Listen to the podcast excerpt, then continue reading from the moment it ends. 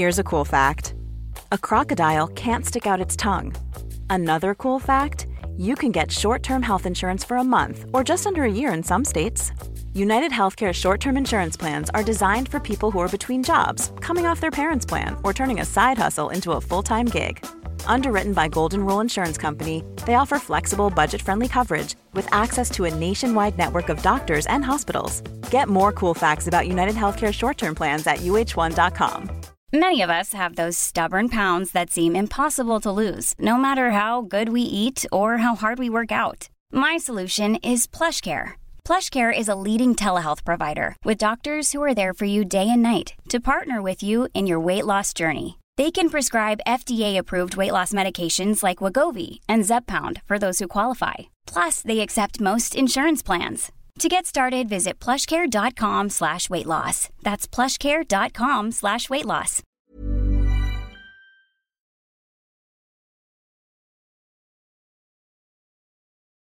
But I've always been a bit of a thorn in my mum's side, you know. Since you were little, or as you became? No, I think I think as um, I think when the trouble with the started and all that. I Did she know about that? Yeah, she she knows. She knows. Did she know at the time? Well, um, you know, she had three other kids, and I said to her, you know, I had a problem with um, last night in the bedroom. I had a problem, and she said, "Oh, I don't think that's true. Go to school." So I had to go to school, and, and I had to work it out myself, and I did. And I mean, I did. I don't know. I, I, I you know, and I, luckily he didn't start on me when I was really, really young. Like this is when I was about 12, 13. I was already rebellious and I was already like, don't fuck with me, sort of thing. And I don't know where I got that from, but that's definitely in my blood or my genes or something. I worked out strategies to kick the shit out of him. So I'd work out strategies like we had a bunk, a wooden bunk, just inside the door.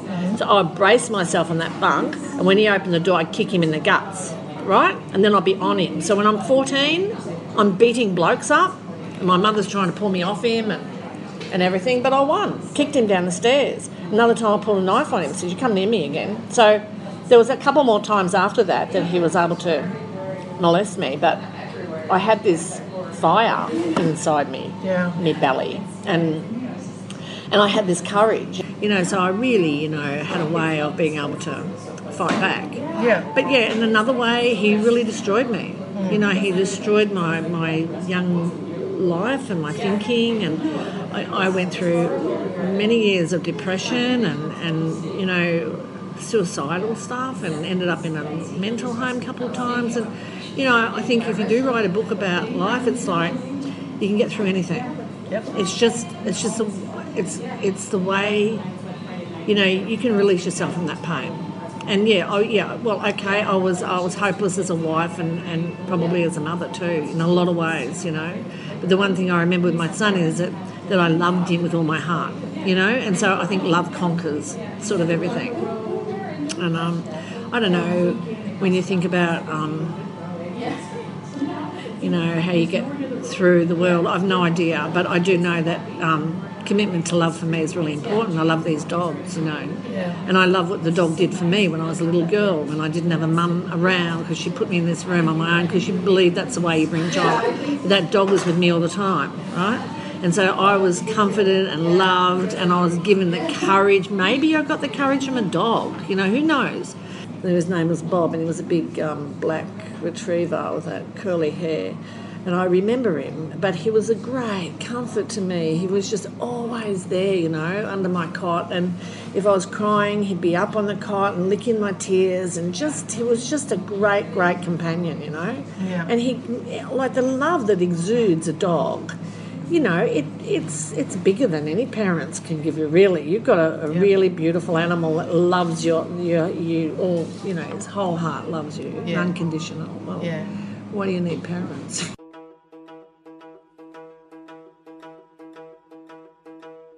This is the Nitty Gritty Committee, conversations about the guts and the glory of life. And that is the voice of Linda Buller, originally of Melbourne, now of Ubud in Bali.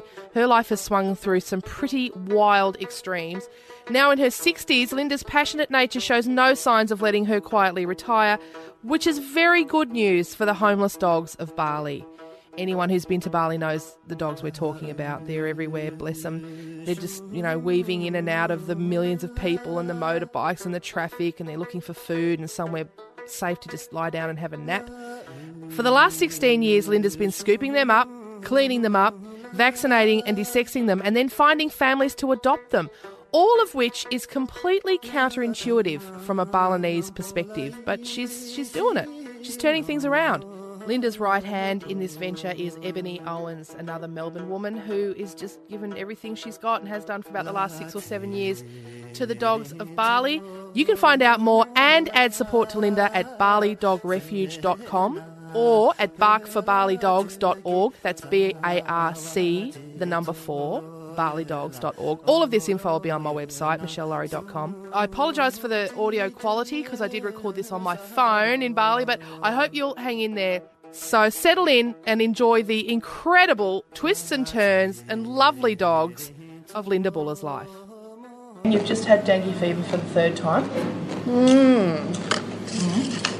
I don't know why other people don't get it like I get it, but Do they know, not? They don't seem to. I mean, everybody else I know has probably had it one time, about three times. It's Mm. just crazy. So, um, and it's horrible. You don't want to be in your own skin. So you just got to get out of your own skin. You, I mean, for me, I just feel so uncomfortable and in a lot of pain. I usually scream the place down for a few hours. Really? Or maybe three days. I screamed this time in the hospital. Yeah. So it's it's taken me like probably two and a half weeks, three weeks to to get over it this time. Like I was in hospital for seven days, and then um, that cost me fifteen hundred dollars, and I don't have any health insurance. Right. And I should have health insurance, working with dogs and animals and being, you know, ripped from limb to limb. You know, a lot of times because we're working with wild dogs on the street and dogs that have been hurt and abused and they don't understand what human touch is and they're just scared shitless of people. But you know, the thing is about this place is we put ourselves. I put finally put a, me myself on a wage about three years ago. Okay. Um, so I put myself on a wage of fifteen hundred bucks a month. Um, but there's lots of times where Ebony and I both don't take a wage because we're scared there's not enough money in the bank for the things that we need to to pay. Yeah. Um, we've adopted out 60 dogs this month. It's been amazing. We've actually people getting to know us. The Balinese are trusting that the dogs are really healthy and strong and uh, vaccinated, sterilised, and they know that they're special dogs. We Yeah. collar them and we take food up to them and we find out Balinese houses and we all we try and get them onto one street so they can all talk to each other because they all know each other. So Yeah. if we go up there with 20 dogs, we kind of like come back with you know 10 adopted. And those 10 know each other, so they'd be like in the Balinese houses for about three days on chains. Yeah. They get used to it. And then when they're let let off, well, then they walking around having conferences together, you Yeah, know. great. We're very enterprising, we are. Yeah, you are. And uh, painting has uh, kind of stopped for the meantime, but I still paint every every month. I'm, I've produced a painting, probably. Yeah. But you know, we've got the sanctuary going up, which is that's another story, and that was on um, a documentary that's been made about us. Um, it's called Stray. Mm-hmm. Uh, Mark Anderson made it, and it's on the it's on YouTube. But it explains all about you know how we had to get out of the first place that I found for the dogs. Had to get out of there. We had no money. We had no like, and funny enough, money came in.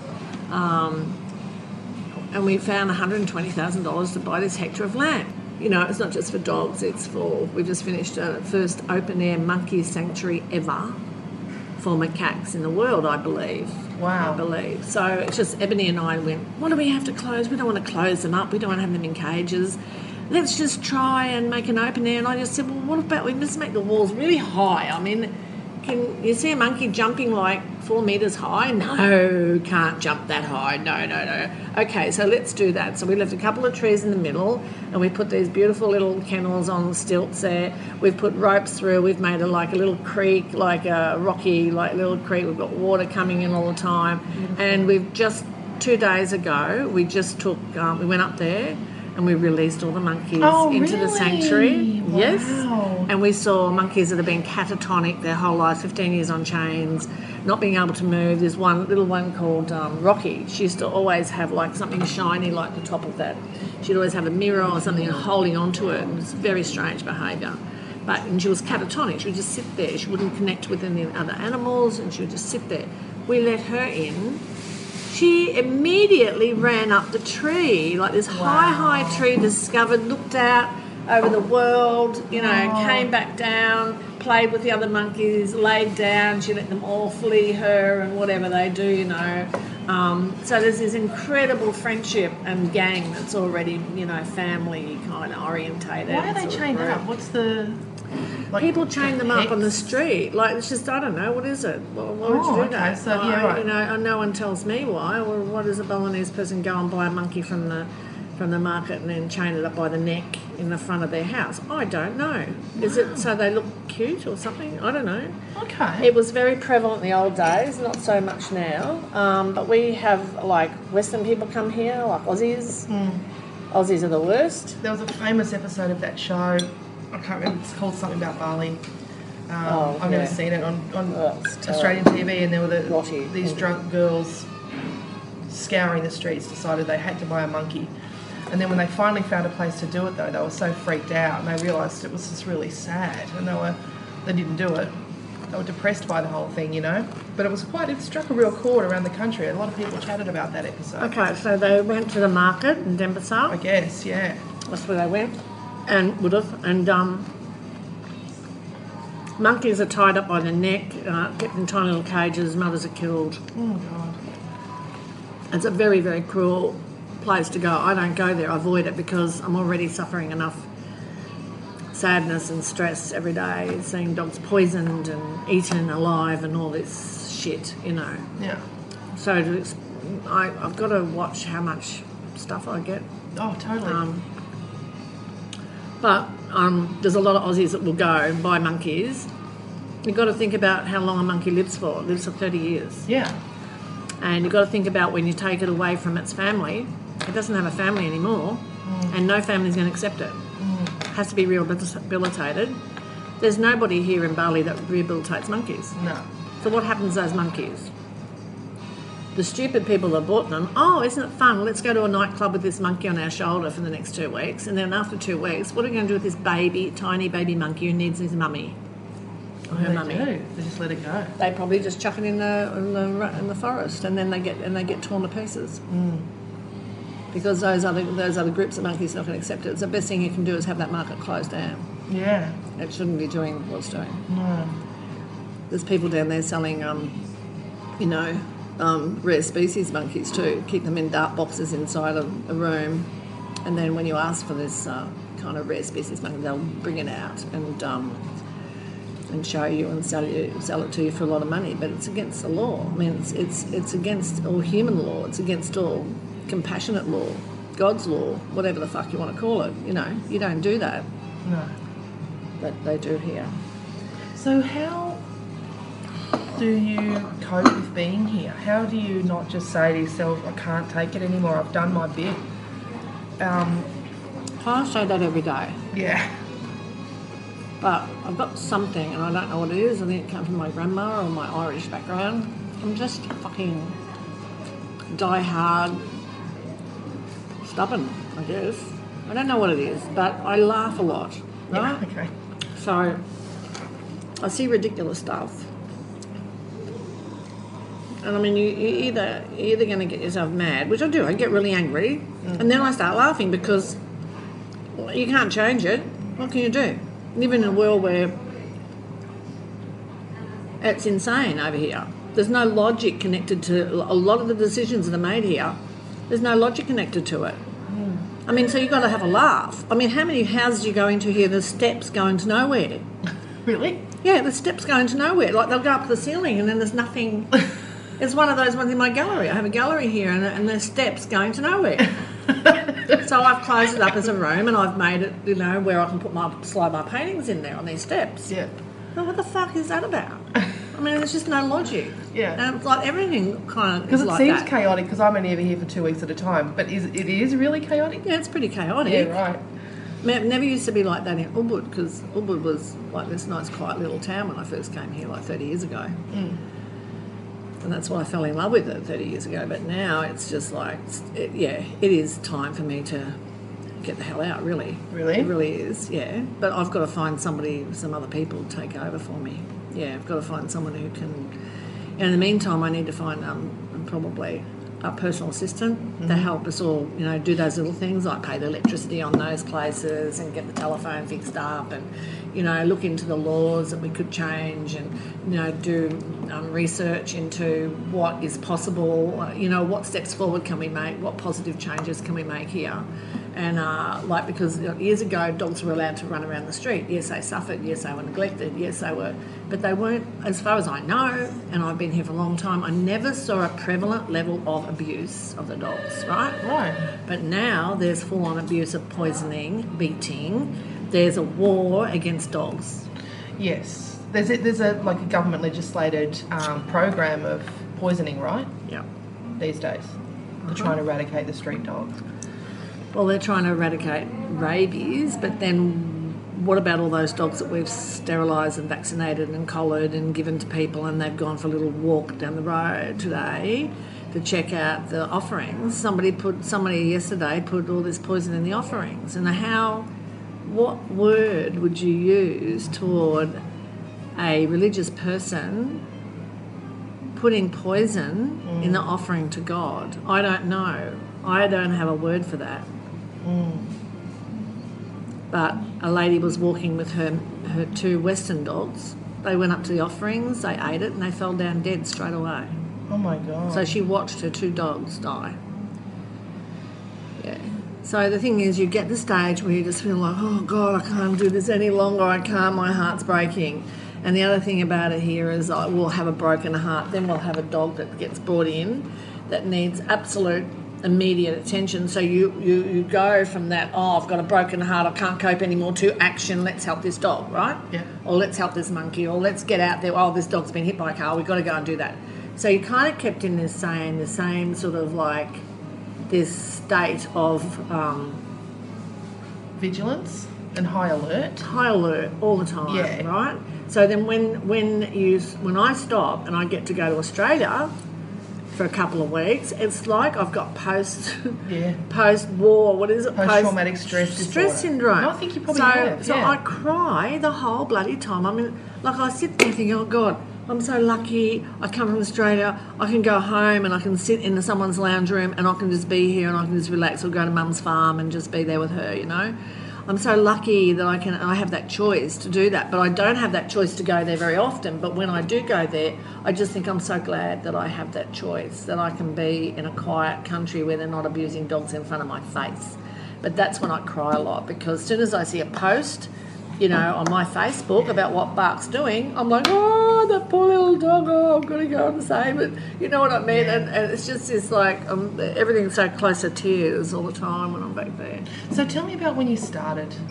When you started this whole Yeah, process. but you know, I was married to a Balinese man, and I just absolutely, totally, bloody adored him. And, and I and I was sick because I was drinking alcohol and I was, you know, smoking dope or whatever you do when you're younger. Yeah, right. And I met him when I was 34 over here, and I'm 60 now. So it's, but I met him, and then I got married to him.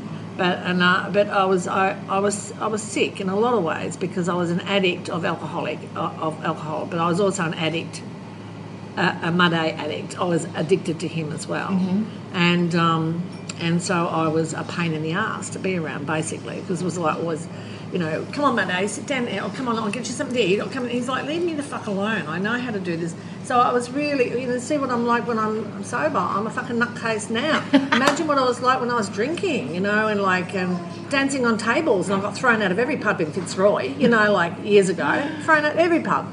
So, and I used to drag him to the pub, and he never drank. And why would the fuck would you want to be in a pub, a mad pub like Builder's Arms in Fitzroy? I thrown out of there. You know, like I was just a nutter. So, you know, um, that marriage broke down. I, but in the meantime, I'm an artist. Well, I've been painting my whole life. But in the meantime, I thought I'm never going to make it as an artist. So, I'm going to go to acupuncture college. So I took myself off to. I was a tram driver after the after the, the, the art school up in Bendigo. I took myself to Melbourne and just proceeded to get pissed and smoke dope all day and play with my friends. And then I got a job on the tram. So I became a bus tram driver and stuff. That was hilarious because I'd sit up the front with my tranny radio and I'd stop and I'd stop in the middle of the road outside my house, race inside, leave everybody on the tram. it was morning, like eight o'clock in the morning. I'd race inside, I'd dress my son, give him his bag, give him his lunch, and then send him off to school. I'd get back on the tram. By that time, there'd be another two trams behind me, full of irate, but not one of those customers would say a bloody thing. And then I'd say, It's that time of the year. Your vacation is coming up. You can already hear the beach waves, feel the warm breeze, relax, and think about work. You really, really want it all to work out while you're away. Monday.com gives you and the team that peace of mind. When all work is on one platform and everyone's in sync, things just flow wherever you are. Tap the banner to go to Monday.com.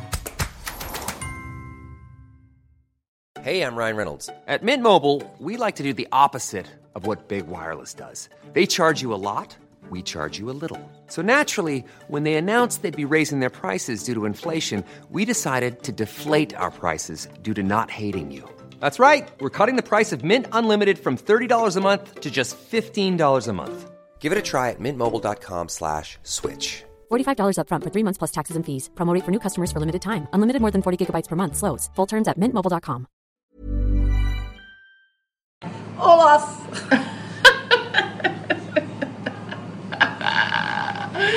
Olaf, we're late now, go turn the tram. Right, so I just go down the road, find uh, the points, turn the tram around, go back up the depot. And I, you know, I never once thought I shouldn't be doing this. I never once thought this is against the rule. I just thought I'm the boss, this is my tram, I'll do what I like. and I've always had that attitude, and I don't know where that comes from. You know, it's like when Preston uh, Council got me to do a mural on there, a big Peace Council mural, 86, 1986. I was supposed to be going to acupuncture college. I forgot all about the acupuncture college. All I could see was a mural. So I spent three months doing the mural, and then went, oh fuck! I was supposed to be going to acupuncture college, right? so I was late going to school. And I thought this is this is in a way it's a defect of character. In another way, it's actually I love the fact that I've got that thing where once I totally focus on something, then it, then then that's what happened here. Yeah. But you're saying how did I start? So I was married to Muddo. I you know he got sick of me you know being who I was. Um, I was pissed off at him because he wouldn't go to work enough and all this sort of stuff. So that marriage broke down.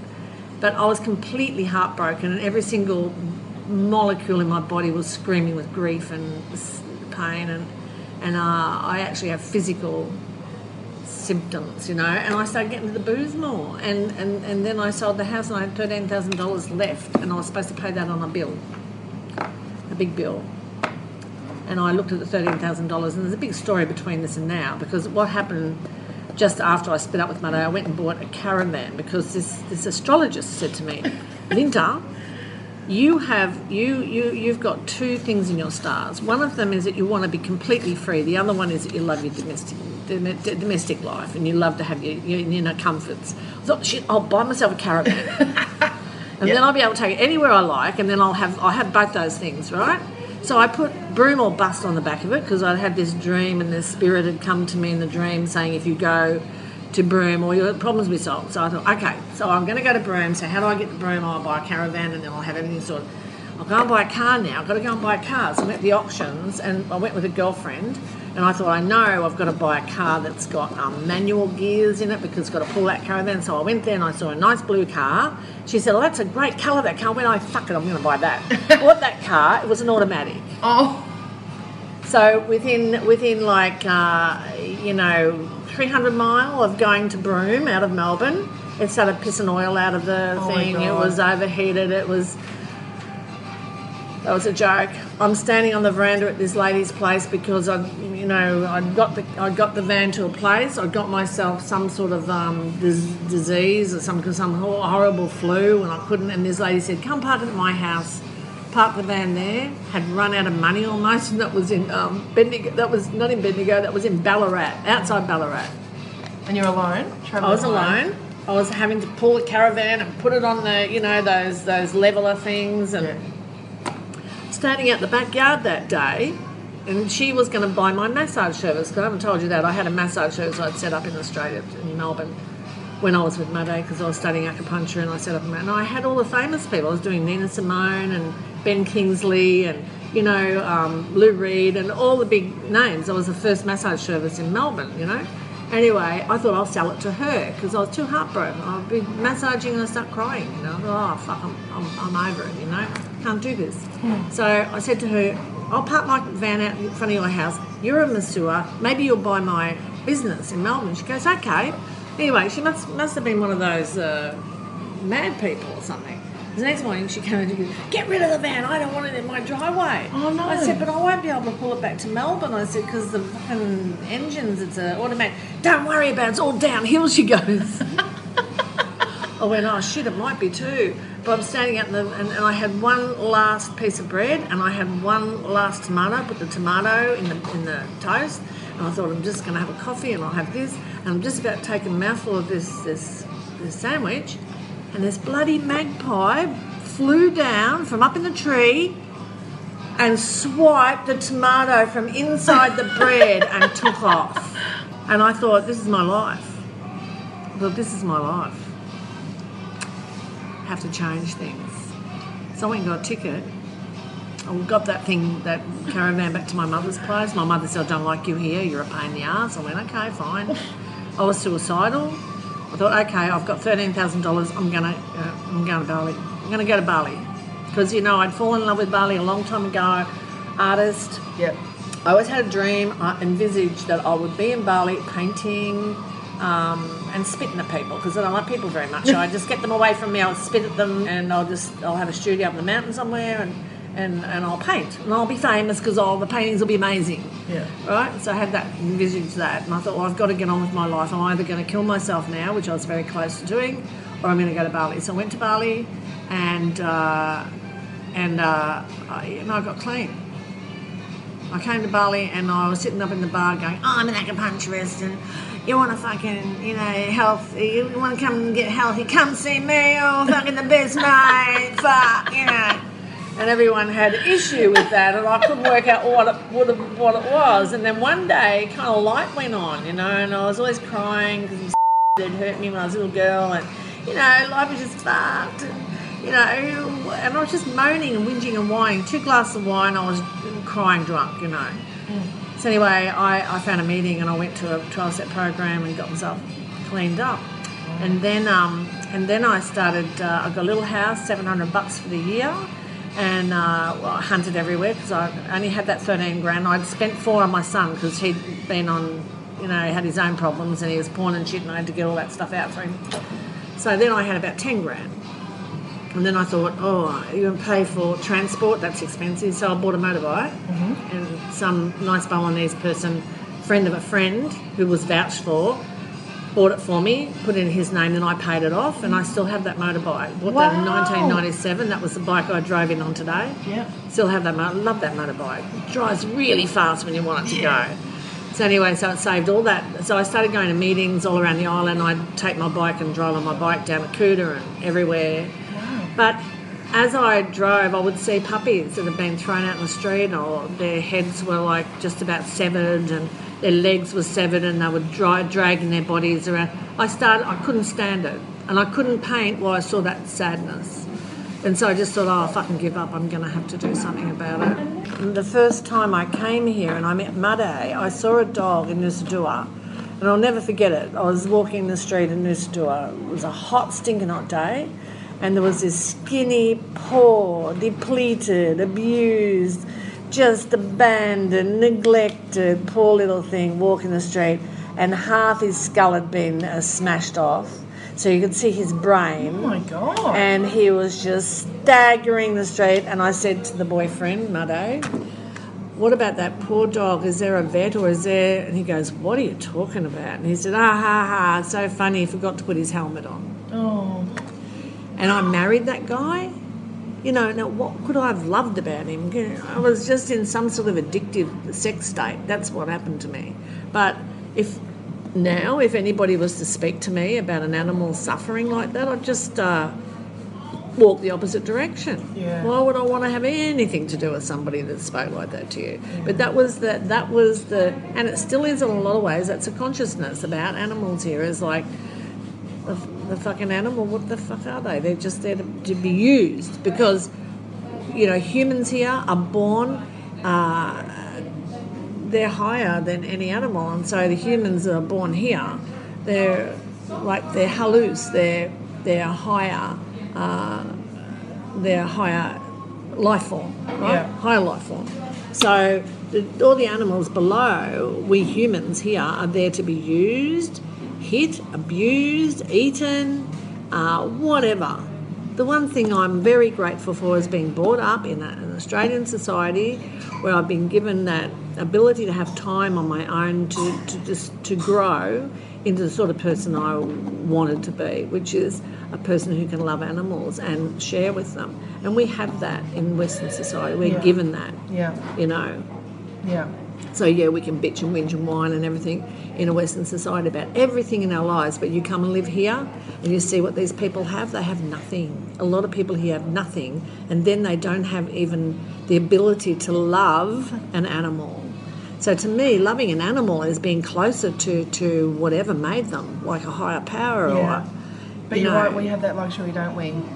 It's a it's a real luxury. To live in a developed nation where we have the time and the energy and the space to sit down and love an animal. and sit down and watch a telly and sit down and, and be out in the street and not be looking at suffering every couple of minutes, you know, like, Yeah. yeah, So now, how old are you now?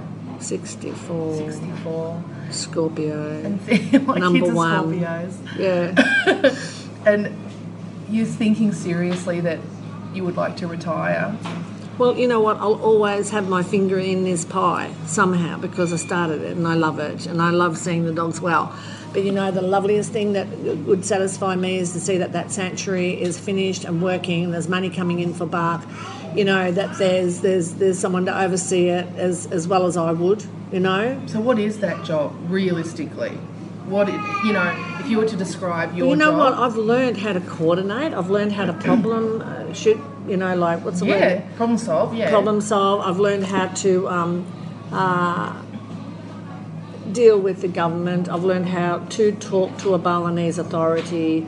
I've learned how to make sure that my staff love those animals, not just treat them like, you know, they learn. Uh, they they have to be taught, and that, that and they have to be pulled up. You pick a dog up by a leg, or you pick a dog up by the back of his neck, or you don't pick a dog up the right way. Stop. I was wondering that when I saw your local staff, I thought, are they? Do some do some people in Bali love animals the way we do, or have you taught them? They have treat had to learn. I mean, Made, my, my favourite is one of my most lovely, loyal boys that have been with me from the very beginning. Um, he came in, he didn't like dogs. Wow. He now allows his child to sleep with his dog and, you know, and encourages, Wow. and he is also an amazing human, is Made. He, he's in the um, documentary, you'll see him, but he also he said to, said on the documentary, I was really worried and scared of Ibu Linda. He said because she was so class, so um, uh, aggressive about what she wanted us to be. And he said, I understand that. He said, because she wanted us to care for the animals and because she loves them so much, she wants it all right for them. So when a dog comes in, individually has to be loved. It has to be given a blanket. It has to be given food. It has to be given whatever we have that we, we can give, we give. So in a lot of instances now, though, there's so many dogs coming in, and there's no other place here that will take dogs in like we do, mm. right? We are overloaded a lot of the time. We don't have enough cages. We don't have enough blankets. We don't have enough good food. We don't have good, enough funding to buy that stuff. But you know, I've worked out food. I've worked. It's taken me like years to work out how do I feed a dog where it's not going to cost too much. And we've got four. We've had 400 dogs up till now, right? At once. At once, Yeah. at once, and we have them uh, go cycling like that. Yeah. So I've worked out that we have rice, potato, egg, chicken. We pick up all these um, bones from this this place up the road, and we grind them all up, and we put that in the food as well. Mm. Um, pumpkin, um, and sweet potato. And as far as I'm concerned, that is a very good diet for the dog. A lot of the times I go, oh, what the fuck is this? Now, they would really like to have some sambal matah in there Yeah. or something that smells like the street in there because they're street dogs. They find their own food. But it sustains them. Yeah. And all our dogs are fat Yeah, yeah. and um, and healthy. So um, But what is what's the day to day of your job? day to day for my job is I don't know. It's everything for me. I oversee everything. Okay, so Yeah. so how many dogs have you got at the moment? two hundred and fifty. Yeah. So you have 250. to make sure that they're fed and Well, I don't. I just assume that my staff are doing that, Right. and if there's any trouble, then they'll tell me, and then I'll try and fix that. Okay. Okay. So up on the land, for example, I have a driver who takes the food. It gets cooked every night. He takes it up there. He stands there because I thought that the food was missing and dogs were getting skinny. So I've asked this driver. His other job is to go up there and watch them feed every single dog to make sure every single dog is getting their amount of food. what do you think was happening? Well, maybe they were giving it to their pigs. Right, okay. But anything that you do here, you have to double check to make sure it's not being, uh, what's the word, snuck away somehow. Yeah. Uh, yeah.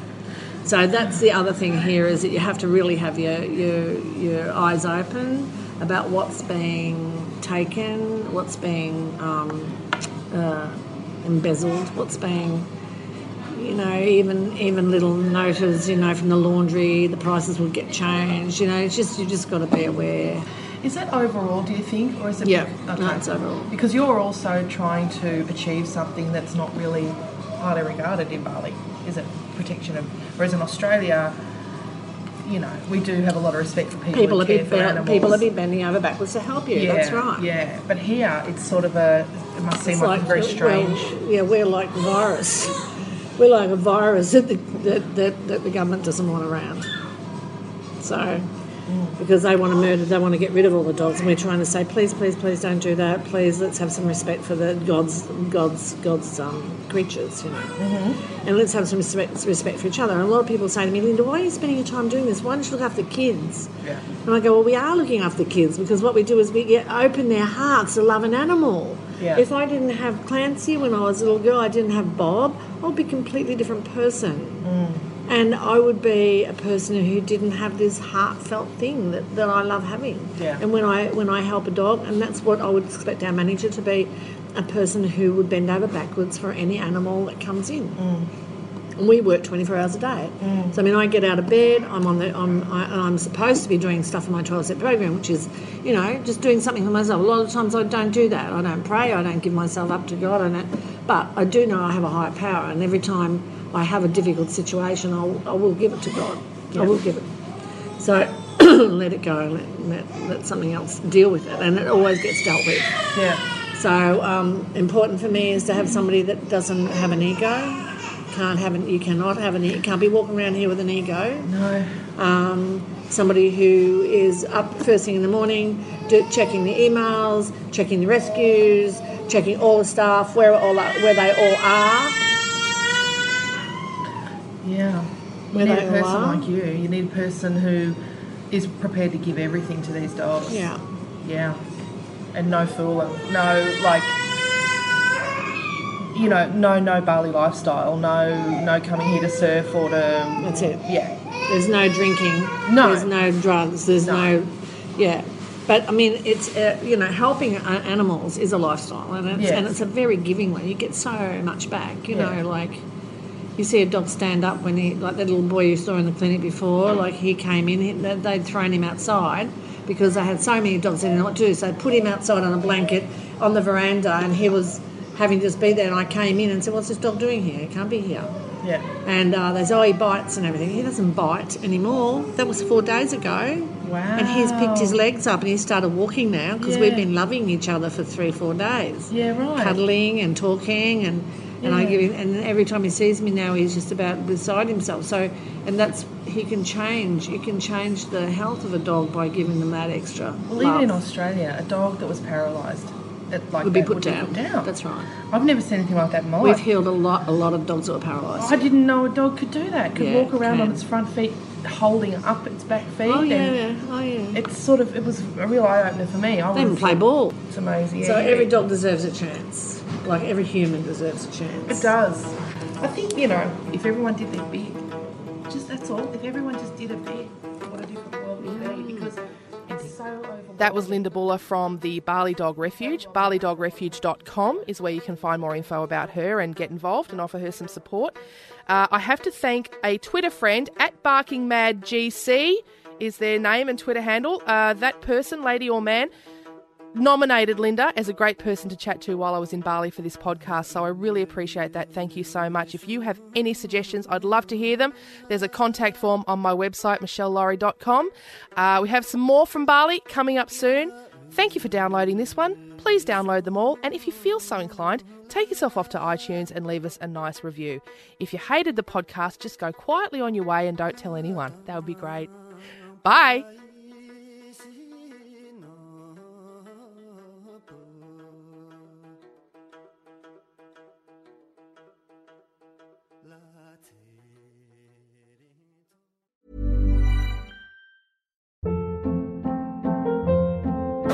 Hold up. What was that? Boring. No flavor. That was as bad as those leftovers you ate all week. Keke Palmer here, and it's time to say hello to something fresh and guilt-free. Hello Fresh. Jazz up dinner with pecan-crusted chicken or garlic butter shrimp scampi. Now that's music to my mouth. Hello Fresh. Let's get this dinner party started. Discover all the delicious possibilities at hellofresh.com.